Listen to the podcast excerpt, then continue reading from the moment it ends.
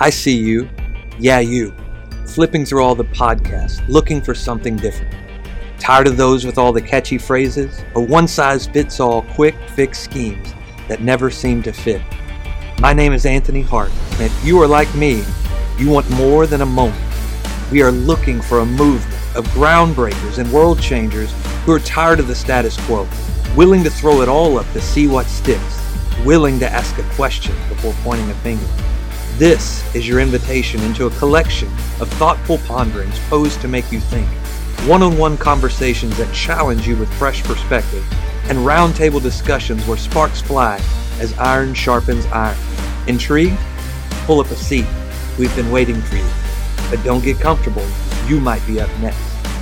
In the Red is now in session. Let's go. I'll give you a little background on the book of Judges. Judges represents a moment following Joshua. So if you think about the children of Israel, they've been led by Abraham, and then um, Isaac, Jacob, Joseph, and uh, uh, ways of things, and then they end up in Egypt and began to be overrun by a country that began to use them for work and labor because they were scared of their numbers and what they represented.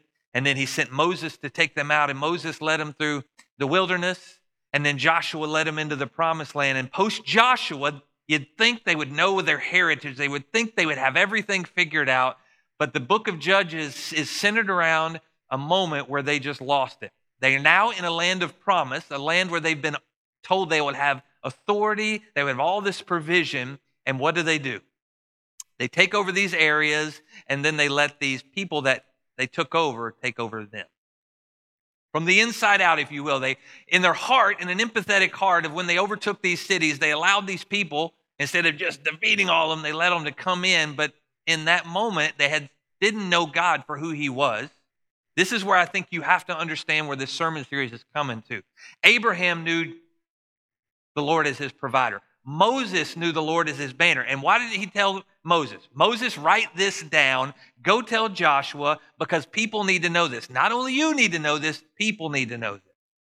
Because eventually there's going to time when you're going to be gone, Joshua is going to be gone, and if the people don't know it, they'll be seeking something else. Judges represents this, and it represents realistically who we are as a people because we don't know him although we never had the access like they did to knowing him.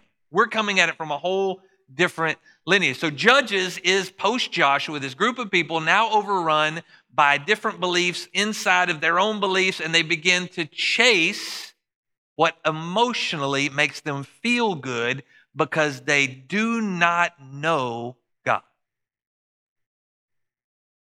Y'all see where we're at? What's the whole purpose of this series been? It's not just to alter your life, it's to alter your understanding of who God is because the moment you know who God is, it will alter your life.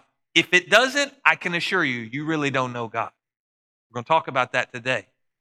And I think that's the problem in church as a whole. We have a lot of people who know God, but their lives have not been altered. So then the question is do you really know Him or do you know of Him? Do you know people who know Him so you know about Him? I can tell you this was me growing up. I knew about God because I knew my parents and I knew how much my parents knew about God. But there came a time in my adult life, post uh, Arkansas, when I joined the Navy and got out on my own, I realized I didn't know what I said I knew. I knew all the stories, I knew all of their testimonies. I knew all the things that needed to be said to validate myself to other people. You know, the one person I couldn't validate who God was to? Me. This is why this is important. This is why we need to remove the boundaries of our life and pray for a God that would alter our lives. Because it's the moment we lay down the things that have become valuable to us, then we begin to understand how valuable He is. It changes your worship because you're no longer coming in with your feelings and emotion of what He has done or has not done and if He's worthy of my worship today in that moment, you realize He is always worthy of your worship. It's the time when your dad or your mom got onto you and you didn't like it at the time, but later you realized it saved you from something bigger and you realized how important they were in your life. Now, this is a hard statement to make because I have good parents in my life, and I can remember those moments that they did things I didn't like. But some of you did not have that parenting moment. So then it's hard to go back to this God because then we see God through this filter, this broken perspective of what our parents have been, because parents are human. Mine didn't get it right all the time, but they did a pretty good job of it. Do I get it right all the time? Heck no. I get it wrong sometimes. I can be emotional. Amen? You should have had the biggest amen in here, and I'd have been okay with that. So, trying to understand God the Father is a different level of understanding of parenthood. Because He created you, knew you were going to mess up, even though He gave you an amazing purpose, each and every one of you. And then, not only did He do that, to really seal the deal, He sent His Son to die for you. Why? Because you matter that much. More importantly, that you matter that much, the world around you matters that much. That's why Jesus said, when you pray, pray like this on earth as it is in heaven. Guess what we are, Christians? We are gateways from heaven. Because we know Him. We have the Holy Spirit, which is God in us. Jesus was Emmanuel. This ain't even my notes. We ain't got my notes yet. Jesus, this may be a six week sermon series. Jesus was Emmanuel, God with us. He was with them, physically in body, right there beside him. The Moses or the moment Jesus left this earth, he said, I'm sending you a comforter, the Holy Spirit, which will be God in you. So, this and this is God in the earth. So if we have God in us, get what, guess what we are in situations and circumstances we walk into? We are access points to God. So then the purpose of altering this is so that, damn, I didn't even wear this shirt for the reason, but here we go. Is so that when they see the gateway, it is not off putting, it is not offsetting, it is not going against who this God is. When we're not altered, then we cannot adequately take the God into those places. It becomes what they see, not what they experience. We become a filter for who God is. This is the purpose of the series. Our emotions don't drive God. Then I began to think about this this week. For 40 years, they were in the wilderness following the, the smoke by day or the cloud by day and the fire by night. And you're like, well, God, if you were leading them, why didn't you just lead them straight to the promised land? See, they did have some control over where they went. Because if they would have got right in the first day, he would have took them straight to the promised land. But because they didn't, the smoke or the fire and the cloud continued to circle because I'm taking you into a place of purpose, but I need you to be prepared for that. God cared enough for them not to put them in a place where they would be instantly killed. Because with a limited mindset of how big the giants were, what they didn't deserve, the moment they walked in, they would have been overran, the children of Israel would have been dead, gone. He cared for them enough to march them for 40 years in a place of wilderness because they weren't ready to go to the next place. That's the other place, part of this altering experience. God loves you enough that He's not going to take you into a place that you're not ready for or you're ready to give Him access to, to begin to see and listen to His promises of who He is. Why? Because the moment they walked in the promised land, there was one thing that they had to be assured of not who they were, who He was. Because if they were the children of God, you better know who God is. Well, we're the children of God. Well, who's God? I don't know. It's this voice that comes out of nowhere, talks to this dude with a staff, and we just follow him. That sounds real reassuring, right?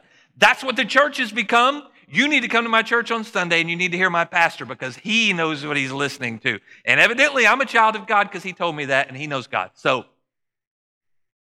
all in all, we're good. Are we connecting to the heart of where this sermon series has been? Now you know what I've just been chewing on all week in conversations. And then I get into the word this morning to Gideon. And this, this is the purpose. We don't have it figured out, regardless of where you're sitting or standing today. We don't have it all figured out. The purpose of our altar moments are to have more and more access to Him. So we realize the mo- things we need to let go, the broken things we need to let go, the things that we've held on to that really weren't as valuable as we thought we were, because when we let go, we were able to grab a hold of more of Him. More of Him positions us to be that love, that grace, and that mercy that's been poured out into us to go through us to the people in the world who need it. These are the life changing messages in the world around us. Not because I'm preaching them, because this is what he's trying to get into the church. Because this ejects you from this place. Those altar moments eject you from them. Because you carry a fresh revelation of who he is to someone who doesn't know him. I want to be altered for those that need to be altered. That's where it's at. I want to be altered so that my kids see God in me. And even I'm okay to say the moments I miss it, that wasn't God. That was Anthony. That was your daddy falling a little short. I need to be closer to him so that you can see more of him in me. That's where we got to get as a church. Okay, I'm getting right into it now, okay? I, I promise. But I told you that's why I had to split this up three, four, five, six, whatever.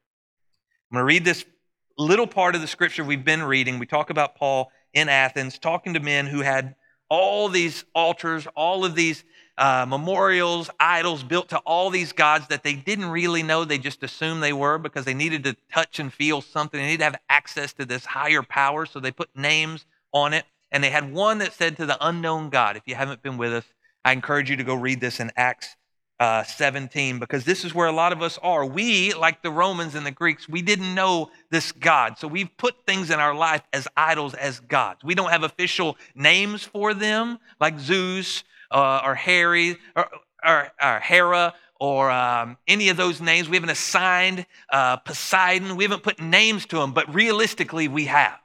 Every one of us have gods that we worship in our life, either ones we've assigned or ones that have been given to us. So then, when we meet Christ, when we come to know this God a little bit, it's a constant grabbing a hold of the God, the only God. And the only way you can grab a hold of Him fully is to let go of your other gods. So, what is Paul telling these guys? You've had it all figured out, but not really. But you're closer than you think because you left an open door.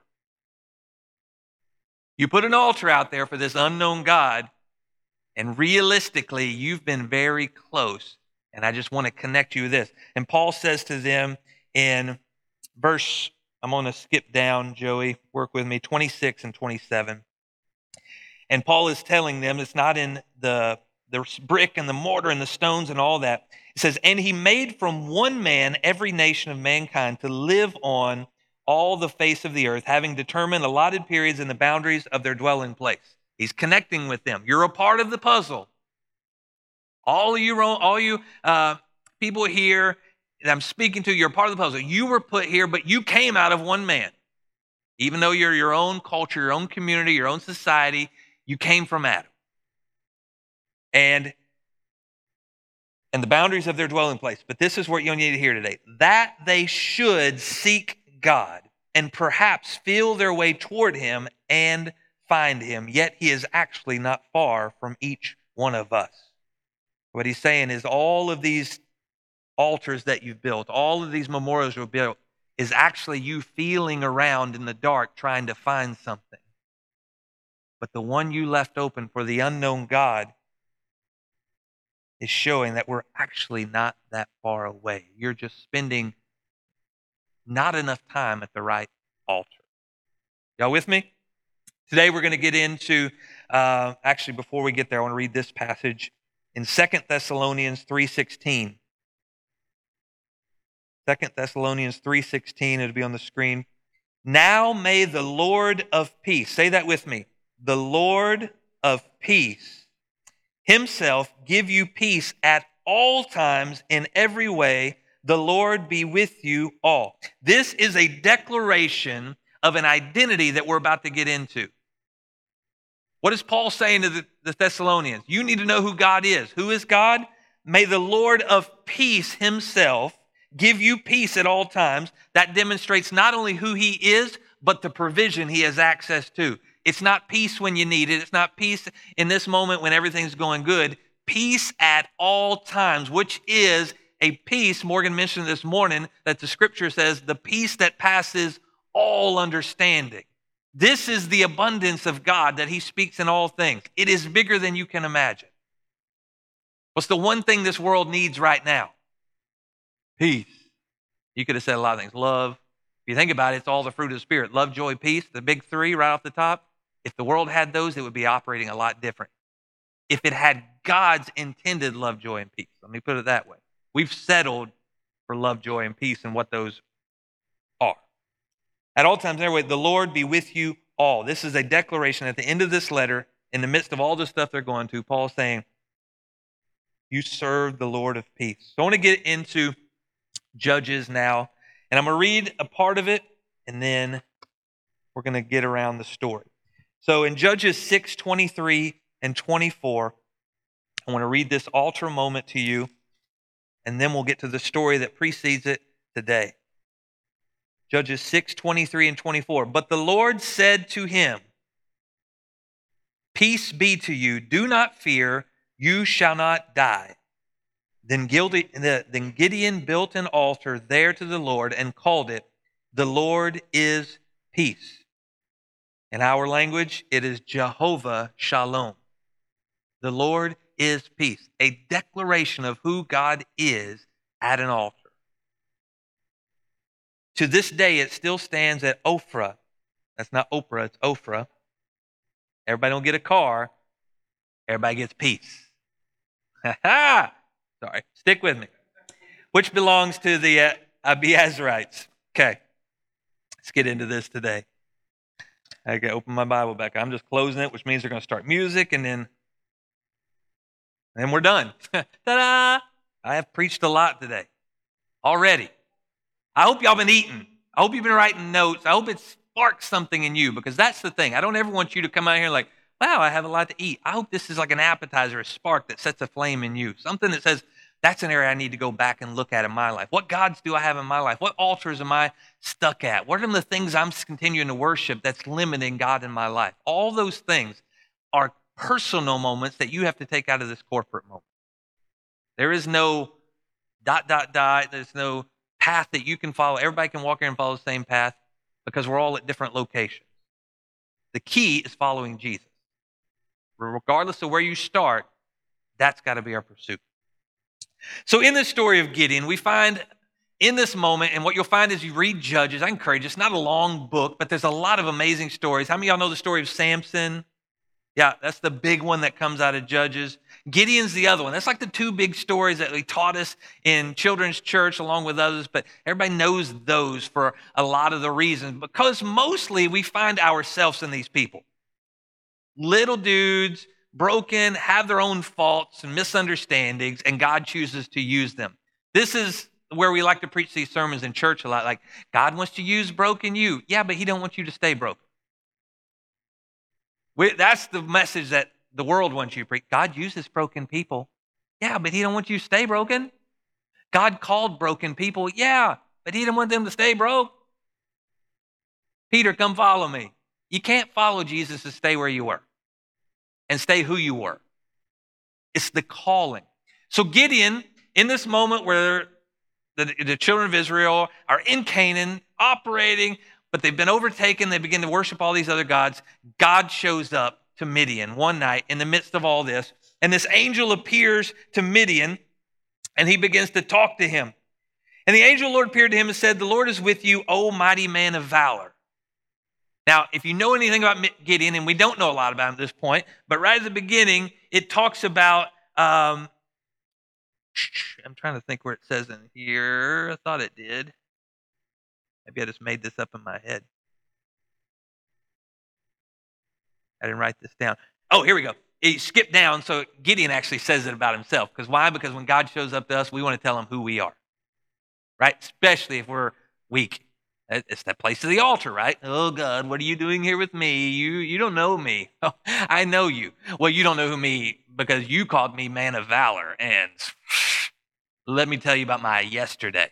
I ain't gonna talk last week. Let me tell you about my yesterday. It's still fresh. People around town know me. I wouldn't say I'm a man of valor. And you'll see this in Gideon's actions. You'll see this in his posture. He was not a very strong and confident man because he's in this place and there's a struggle in him because of these gods, because things going on. There's a struggle in him saying, I, I don't feel this. There's, there's a nudge. That's why he's aware when an angel comes and begins to challenge him in this. There's a discernment in our spirit, whether we know it or not. And you'll meet moments where God comes and speaks to you, and you'll hear it, and other people won't. That's why He comes to you. Every one of us has had a discerning moment if you know Christ, that He got your attention in a place that somebody else He wouldn't get their attention. When you look around and you're like, why am I crying right now? Why is the pastor preaching right at me? Because that was your place of discernment.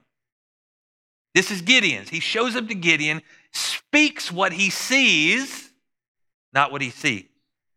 This is the MO of God. This is why knowing God is important, because then, as we're called to operate as vessels of God, we operate differently.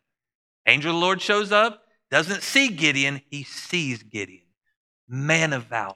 Oh, mighty man of valor. So, in that moment, Gideon said to him, Please, my Lord, if the Lord is with us, why then has all this happened to us? Right there. In his moment, he's beginning, if you're real, why did all this happen? How many of y'all have ever said that prayer before? Like when you first meet, if God is real, then why does cities get destroyed by storms? Why do babies die? Why we want to put all the negative of the world on God. Gideon in the same place, like, why does all this happen? And if God wanted to, he could have stepped back and been like, Oh, Gideon, you want to know why this happened? Let me give you a, a fallout here, real quick. So and so did this when I told him to do this. Then they did this and I told them to do this. But then they did this instead of doing what I told them to do the first time. Then they circled around a mountain for 40 years. Then they finally got it right and they got in the promised land. They got all this abundance, everything, everything was going good. And they thought they had it figured out and they didn't need me anymore. So when I told them to do this, they said, we'll keep doing it this way. And they kept doing it and kept doing it. And now here we are. Is that good for you? Does that suffice? I just sum it up real quick. It's not my fault because I am. It's y'all's fault because you are. That's the harsh Christian gospel that we don't preach. But it's real. Our problems are our own. He wants to come in and help us out of them if we'll listen to him. His way is always truth. His method is always love. They don't change one or the other. So he comes and he goes to Midian. and He says, or to Gideon, he says, I want to bring you out of this against the Midianites. The Midian, the people of Midian is oppressing Israel. I want, I want to take you out of this. And instantly, Midian, Gideon says, Please, Lord, how can I save Israel? Behold, my clan is the weakest in Manasseh, and I am the least in my father's house. We're the low, and I'm the lowest of the low. Why are you choosing me? Because I see something in you that nobody else does, including yourself. But I don't need you to see you. I need you to see me. This is why he comes to broken people, because those are the people who are more open to seeing God for who he is. Those of us who got it figured out, we struggle because we think we could do it by ourselves. We've done it by ourselves. That's why I've seen some of the biggest people have to be put to their knees before they ever truly walk into who God is. This is a warning for you today. You shouldn't have to be put to, all the way to your knees to begin to ask God who He is. Because that's an invitation. I don't think you want to extend. That's not a, oh, he said he's going to strike me down if I don't. No, but he wants you to know him. Start seeking him. Don't get to the bottom before you start looking for him. Bible says it, seek ye first kingdom of God and all his righteousness, and all the things shall be added unto you, right? Been busy seeking all the other things instead of God. The moment you seek Him, He's got you. So he tells him this, and right then he realizes in this moment, he begins to speak to him. He's like, Oh, maybe this is God. He begins to talk to him. He says, Okay, wait right there, God. I'm going to run in and get a sacrifice real quick. I'm going to get this together because if we're going to be with the angel of the Lord, I need to do something. So he goes in, gets um, he makes this unleavened bread. He gets a goat, prepares it, and he brings it out. And the angel says, Okay, I want you to know this is real. He says, Put the, the unleavened bread and the goat sacrifice over on the rock.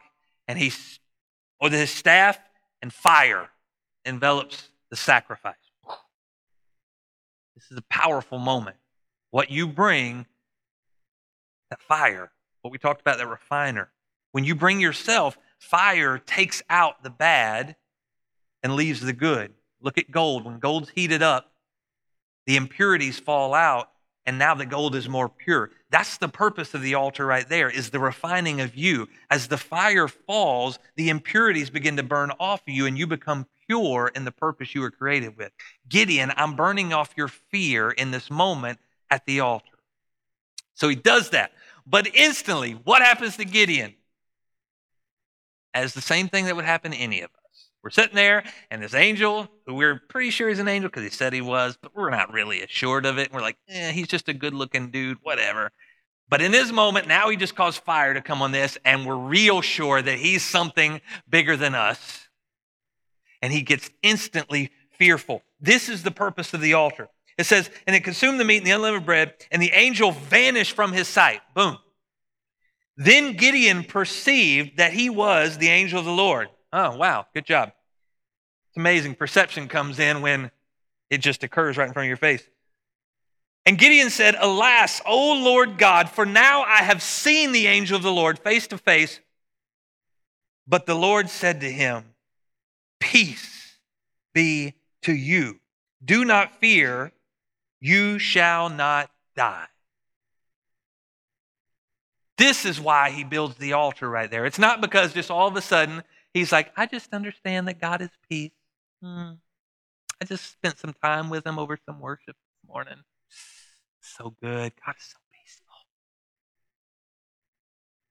What if somebody changes the song? Does it change your peaceful worship? I heard somebody post this on Facebook this week. Be careful when our worship becomes a song for a genre instead of a posture in this moment that Gideon had to experience a moment of fear, a moment of realization how small he was, but also the declaration of who he was from someone who could validate it. Man of valor from an angel of the Lord. And if he called me that, oh my gosh, now it's not only a fear of who he was, it's a fear of the call to me. This is bigger than I thought. He's not joshing me. He's really calling me to do something, and I don't think I'm capable of it. The fear, the anxiety, all the things creep into Gideon. But God says this Peace be to you. This is the moment that an altar was built, and in Gideon's life, he became a declaration of God is peace. This is why. God did not want Gideon responding because of fear of God, but rather through a peace in knowing God. There is a connection that begins to occur at this place. See, this is the God that we've been told is God wants you to operate out of fear. And that's and then we take scripture out of the Bible that says you're supposed to have a fear of God, right? But in this moment, what he's actually saying is the fear, and we talked about this a few weeks ago if you were here on Mother's Day, about what the fear of God actually represents. But I'll get to that in a minute. But what he's doing is transitioning from the fear of the unknown. In that moment, Gideon didn't know God. He knew of God. He knew what he had heard. That's why when the angel of the Lord showed up, he began to question God, why'd you allow this to happen? See, if he had known God the provider, known God the banner, he had realized they're not being provided for and they're where they were because they weren't trusting his provision and they weren't following his banner. See how easy that is? He doesn't do all of these things for then, well, I know God the provider, but I don't really know the banner. That's why you're off in no man's land and you're really providing for yourself because that's not his provision. When you begin to know the aspects of God, it aligns or misaligns with your life, and you realize how you connect and move forward. If Gideon would have known God the provider, he would have looked at what they didn't have and said, This is not God's plan for us. God brought Abraham out so that he would bless him and bless all nations. Not only are all nations not being blessed, but we're not being blessed. Or, actually, what was happening, the Midianites were being blessed at the cost the children of Israel. That's not what God's plan was. I want to bless you so that you can be a blessing. So if he'd have known God in that regard, it would have changed his posture. The second is the Lord is my banner. I know if I'm following God, then I wouldn't end up in this place of brokenness and weakness and insecurity and enslaved to a group of people that I was called to have authority over. But in that moment, God doesn't try to reveal himself in those places. That comes. I'm going to connect with you where you're at. Gideon, you'll know me in those places, but I need you right here, right now to know that I am peace because you're in a place of chaos and a place of confusion. So I'm going to get your attention where you're at. I'm going to get your, your attention in your limitations because you need to know me and the peace I can bring in this moment because I'm about to take you in a place where peace is not going to be there. And if you don't realize I'm walking with you in peace, then you're going to struggle. Romans 15 13 says this May the God of hope fill you with all joy and peace in believing. This is for us. When we come to know God, and we're the we're the Romans, right? That had all these altars, all these things. We don't really know God, we know of God. We live in a country that's founded in, in the Christian faith for the most part. But realistically, you can live in America and know all these Christians and not know God. You can sit in a church your whole life and not really know God. It's quiet in here. Now, I stepped on y'all's feet last week in you're back, so evidently we're good. I'm only preaching what I've experienced in my own life. So we have to understand that He wants to meet us where we're at, and He wants us to know him. But in this scripture, Romans 15, 13, this is a declaration. May the God of hope fill you with all joy and peace in believing. When you begin believing in him and you begin connecting in him and you begin to know more about him, joy and peace will follow because that's who he is. If you get in his presence, you cannot doubt the love, joy, peace, patience, long suffering. You can't doubt the fruit of the Spirit because it's the nature of God. That's like going into an apple orchard and expecting oranges to be there. It ain't going to happen. You walk into an apple orchard, guess what you're going to smell? Apples. Guess what you're going to see? And if you take a bite, guess what you're going to taste? That's why he uses fruit to tell you who he is. That's the third week of this sermon. Oh, taste and see. We'll get to that. I don't want to step on that one. That one's going to be a good one. So that I love it? See, this. so that again. By the power of the Holy Spirit, you may abound in hope. Gideon, you're about to do something bigger than you. You're about to invite people into something that I'm not talking to them one on one. And your revelation of who I am will bring hope to them or continue their message of hopelessness. How am I going to do that? By pouring joy and peace into you. By bringing you peace, you'll abound by believing in me in hope for those. I'm sending you a golden corral of hope because you were willing to take a bite of peace. Okay, y'all with me? Judges 25 and 32. So now, as he builds this altar, that's all good, right? I built an altar to the Lord. Yes, I know him. Now God's like, okay, and this is going to be the struggle part for all of us. He said, All right, Gideon, here's what I want you to do.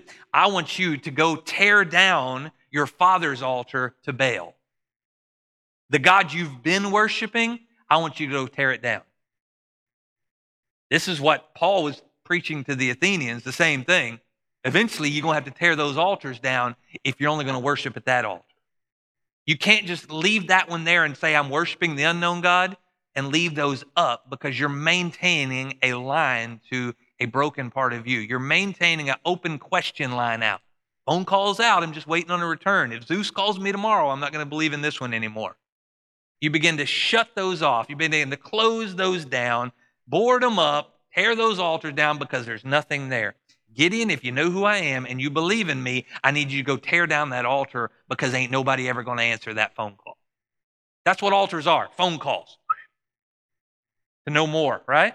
Who are you? God, if you're up there. I need you to close that door. So then, Gideon, I love Gideon. He goes and does it, but when's he do it? Nighttime when everybody's sleeping. I can't do it in the day. If I do that in the day, it is not going to go well for your boy. Because they are not going to like that. That's God. That's their God. Baal was their God now. He was worshiped alongside, but Baal had taken a pinnacle. If you read later on into Elijah and Elisha, they had a constant struggle with this, but there was a moment where an altar was built against the prophets of Baal, and I think it was Elijah. Elijah. I get them all. I get them both mixed up. Anyways, that's my homework. Um, he told them, prophets of Baal, they cut themselves, danced, and did all the things and nothing. And then Elijah puts water on it, waters it down, and the fire of God fell and converted all of them. That's an old other story, though, but an altar moment. But in this moment, tells Gideon to tear his father's altar down. In other words, you have to go and tear down a generational value, something that's become valuable in your own home. See, this is not today where you lived off here and your parents lived off here. Families live together. So when he's tearing down his father's altar, he's tearing down his altar. That's what you have to understand. This altar was built by his daddy, but it was his altar. So I'm sure he had a conversation with his daddy before he went and did this, because we see here in a minute a response from his dad. See, things begin to change in Gideon. Gideon probably, we can only assume this because it's not in the word, began to have conversation in the sanctity of his home. This is the power of family that we miss in the Jewish culture too. If one person heard it, his family heard it. Gideon didn't come and hold this to himself. Gideon went back into his home and began to share this with his family. But in the night, it says he took 10 of his father's servants, so his dad probably needs to know that too, goes and tears down this altar. And in tearing it down, then he says, build an altar and sacrifice the goat that you used to pull down the altar. Now sacrifice that to me. This is God.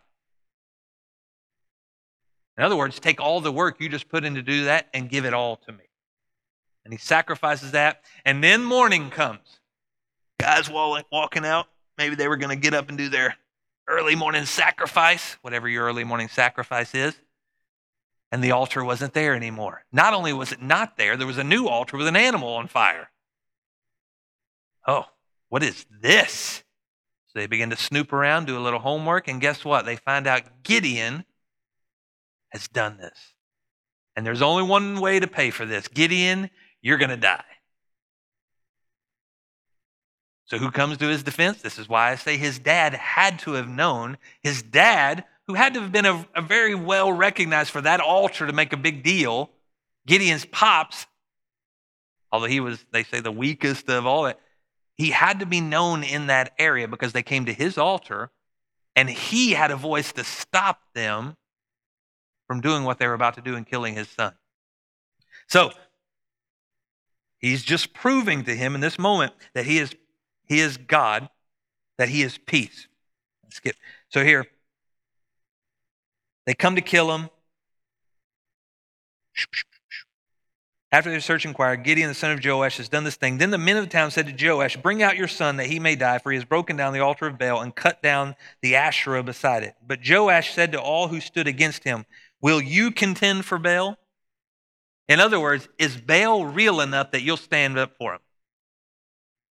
That's what he's saying. Have you intimately experienced Baal to a moment that you're willing to come in here and fight for it? Because evidently Gideon's experienced something that stands against what you're doing. Will you contend for Baal or will you save him? Whoever contends for him shall be put to death by morning. If he is a God, let him contend for himself, because his altar has been broken down. Therefore, on that day, Gideon was called Jerubbaal. That is to say, let Baal contend against him. In other words, nobody really wanted to do anything. They'll say, well, Baal's going to get your butt. That's what his name now stands for. Baal's going to get you. Not in those terms, but in those terms. But in that moment, guess what Gideon does not have anxiety and fear over? That this non God, that this made up entity is going to take care of him. Why? Because there's a peace and assuredness because of a visitation from God. In that moment, this is where you see the fear of God actually take on what it is intended to be. Fear of God goes from an awful threat to a reverence full of awe. See, Baal represented an awful threat. Yet God was an invitation to a connection, a relationship that the moment you experience Him, you're full of awe. Now you have an awful reverence that overpowers an awful threat. I'm not scared of what I can't see because I'm in reverence and awe of what I did see. This is where Revelation takes you to the next place. Psalm 34, 11 and 14, 11 through 14. Come, O children, listen to me. I will teach you the fear of the Lord. What man is there who desires life and loves many days that he may see good? Keep your tongue from evil and your lips from speaking deceit. Turn away from evil and do good. Seek peace and pursue it. I will teach you the fear of the Lord. How do I teach you the fear of the Lord? Turn away from the things that are evil, turn away from evil and do good, seek peace and pursue it. Fear of the Lord comes with peace. Fear of anything else does not come with peace. Fear of flying. How many of you have ever felt fear of or peace in a moment of jumping on an airplane if you have fear of flying? Any of you? I hate flying. I get on it, but I just get so peaceful when I know my hands are in the control of somebody else. Especially after I watch movies like Sully. Or Sully was the good one, right? He saved the plane. What was the one with Denzel Washington where he was flight? Yeah. Especially after I watch that, I really want to go flying. No. I'm fearful of spiders, and you would not imagine the peace that comes over me when I walk into a spider web. You want to know what a peaceful posture looks like?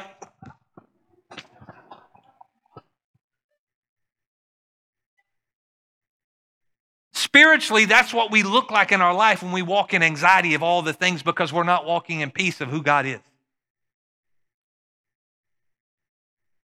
It looks ridiculous.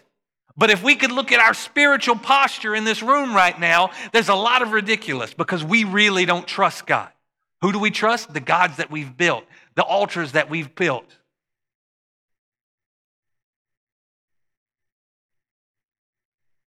The peace of a reverent fear of God removes the fear and authority of the God's idols in your life. The moment you can trust Him in peace of who He is, guess what? You'll begin to lay down the things that you thought had value to you. Because that's what it is. That fear has an authority over you. Well, fear of God, that sounds very authoritative. Fear is authority. It is power and control over you. You'll either do the things you don't want to or do the things you feel that you have to based out of fear. Why would you not want to do it out of a fear of a God who loves you, because the Bible says so, is fighting for you, because the Bible says so, has overcome sin, death, and the grave for you? Word says so. See, this is where it comes. If you believe this, then you begin to understand who he is, and there is a peace that passes all understanding based on who he is, not who you're not. So, what are you going to serve? Joshua said it. As for me and my house today, we're going to serve the Lord. You're serving a fear of something. I would rather serve a fear of a God who's all powerful with promise and a fear of something that's going to cause me to restrict how I live my life. John 14, 27, Jesus said this Peace I leave with you, my peace I give to you. Not as the world gives, do I give to you. Let not your heart be troubled, neither let them be afraid. What is this peace he's talking about? The God in us, the Holy Spirit. I'm leaving my peace. I'm leaving a piece of me with you so you can have my peace in you. It's really what he's saying. So, what is different about this peace? This peace represents different than this world. You can only serve one of two masters, right? It talks about money, but really that love of money is connected to the world and where your priorities and your values. Money is just value. So, whatever you value, you'll serve or you'll serve God. One gives you peace, one gives you anxiety. The things in your life, I guarantee, that give you anxiety are not of God. Those are the things you begin to need to release at the altar. I'll finish up with this and then we're going to be done. Judges 6 33 through 40. So, right after this, I love Gideon. After he does this, makes the altar, they go away and say, Well, that's your name now because Baal's going to get you. How would you like to wear a name around and Baal's going to get you, but you know it's not going to happen? Like, yeah, you can call me Jerubbaal. That's cool. That's cool, right? Your God's going to get me one day. I'm still standing. Sorry. My younger people don't want to I'm about. Yeah, you do. You probably watched that cartoon, right, with the, the, the monkey that plays the piano. Now all the Midianites and the Amalekites and the people of Esau came together. So now in this moment of peace, why is he positioning Midian for peace? Because now he begins to position all these people against him. You know what? I'm not even going to get to that. I'm just going to put that as the next week.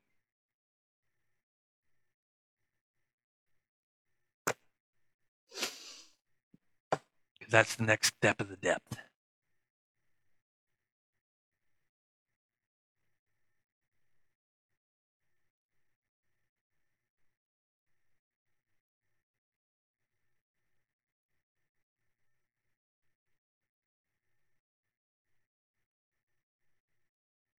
I want you to put your place, your, yourself in the place of Gideon today, regardless of where you're at in your walk with God.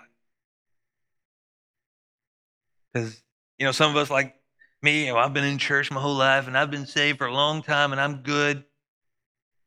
Not physically in the place of Gideon, but there's a piece of you that needs to be in the place of Gideon. How do I know that? Because everybody in this room carries a fear of something an insecurity about something. That's the biggest thing the enemy continues to drive people with is insecurities. Check Moses. Check Abraham. Wow, they knew God, right? Yeah, but what caused Abraham when he walked into Egypt, when he walked into the other uh, area to say his wife was his sister? An insecurity in that he was good enough, so he lied about it. Moses, what caused him not to go to the promised land? An insecurity in how he talked that was limited by what he had. See, every one of us have idols. And generally, idols are based on insecurities. Man, the Athenians had insecurities about how little they were, so they amplified these gods based on who they weren't. Give power and authority to something because they didn't have it. What are the insecurities in your life today? Because I guarantee if you don't take notice, if you don't look at the filters that they've caused, you will react and respond based on your own insecurities, and that will push you further away from God. And what if the chains to those insecurities? I told you I'm a visual person. God showed me this like visual one day, and it was this person and it looked like armor, but when you got closer to it, it was actually chains. And the chains were so wrapped so tightly that they could be protected from the outside, but they couldn't be healed on the inside because the chains of their sin and their brokenness have actually come, become their safety and security. God can't get to their heart because of the armor of their brokenness. See, insecurities will become exactly that, will become hardened parts of us. And we won't even let God have access to it.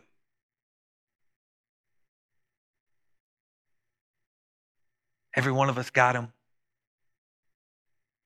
I learn daily more and more about myself as I learn more and more about Him. Over the course of the last couple years, as God's moved me and put me in different spaces, leadership, and bringing me here, I can assure you I've had to stare in the face of my own insecurities.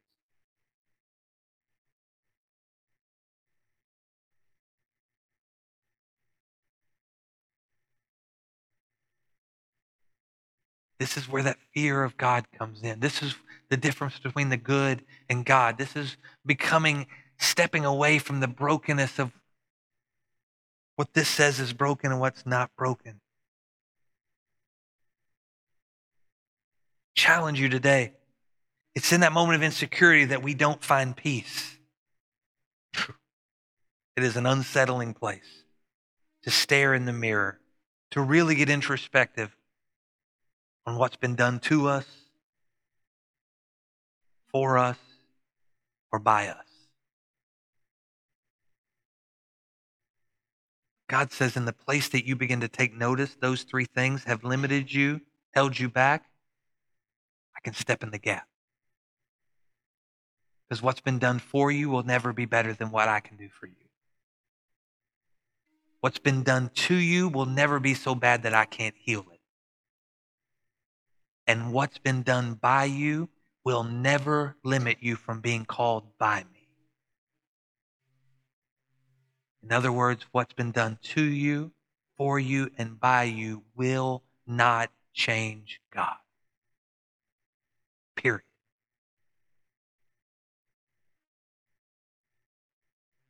So it's this moment, this this time, it's this as you look in the mirror, God, what have I held back from you? Out of shame, disappointment? What have I held back from you because of pride? Because I think I've got it figured out? What have I held back from you because I just felt like I figured it out all by myself?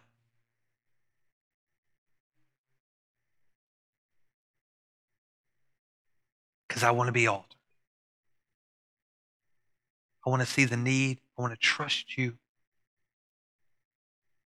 If you are who you say you are, why wouldn't I follow? Father, we thank you today for this word. We pray for the continued invitation in our life to grow, to release, to lay things down at your altar so that we can embrace a deeper revelation of who you are. Father, I pray today, as Paul said, pray that we would know the heights, the depths, the width of your love. The only way to do that is to keep digging, keep looking, keep searching. Father, I pray for the people in this room that we would not settle, that we would keep seeking your love.